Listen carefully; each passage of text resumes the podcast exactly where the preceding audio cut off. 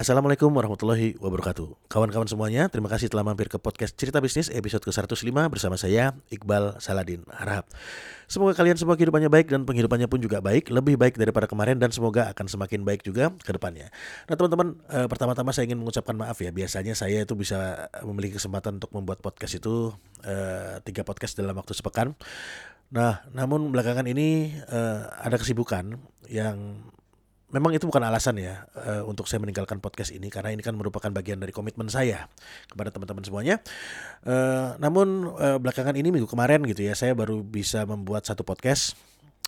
Dan minggu ini ini hari Rabu ya ini adalah podcast pertama saya di minggu ini. Ya mudah-mudahan uh, kegiatan saya segera melonggar dan saya bisa membuat podcast lagi secara rutin uh, tiga podcast selama sepekan ke depannya mudah-mudahan ya mudah-mudahan lah eh, lancar semuanya. Nah teman-teman podcast ini disupport oleh bantu bisnismu.com ya lohjinawi.id serta Quantum Sinergi Umat. Di mana di podcast ini seperti biasa kita akan membahas tentang banyak hal terutama mengenai bisnis, manajerial, dan keuangan. Dibahas dari sudut pandang saya pribadi tentunya sebagai seorang praktisi bisnis dan pelaku investasi.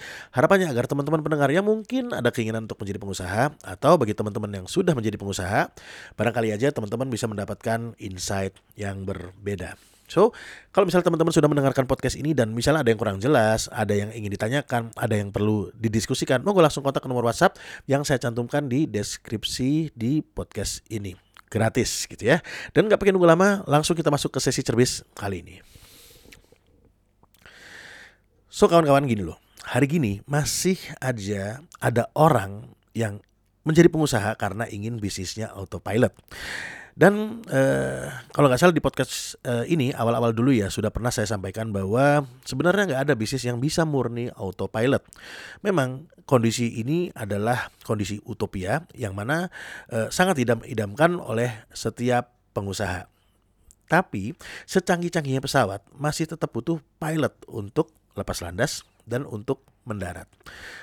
Nah demikian juga dengan bisnis kawan-kawan ya. Jadi bisnis itu butuh diawasi. Jadi nggak bisa serta merta berharap bahwa bisnisnya jalan ketika ownernya jalan-jalan. Jadi nggak bisa demikian. Saya sendiri dalam menjalankan perusahaan saya ya merekrut dan membentuk tim manajemen.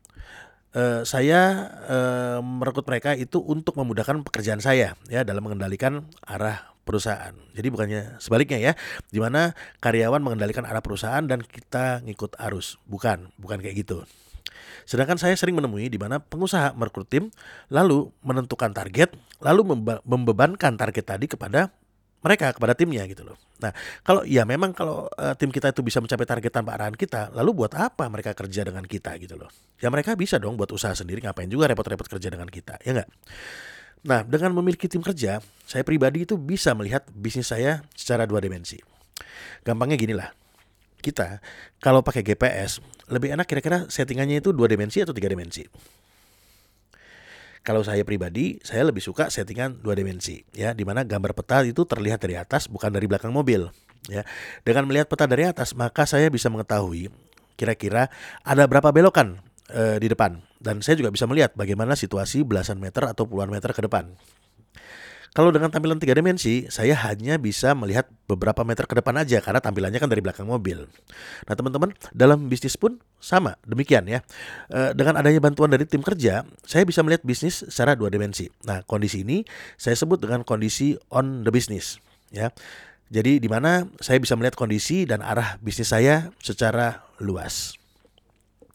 Nah, kalau kita ya masih mengerjakan banyak pekerjaan teknis dalam teknis eh, dalam bisnis kita, maka Uh, saya sebut kita berada di dalam kondisi tiga dimensi. Jadi sudut pandangnya sangat sempit karena kita masih fokus pada kondisi-kondisi sekitar kita aja gitu loh. Kita nggak bisa melihat kondisi lebih jauh lagi ke depan.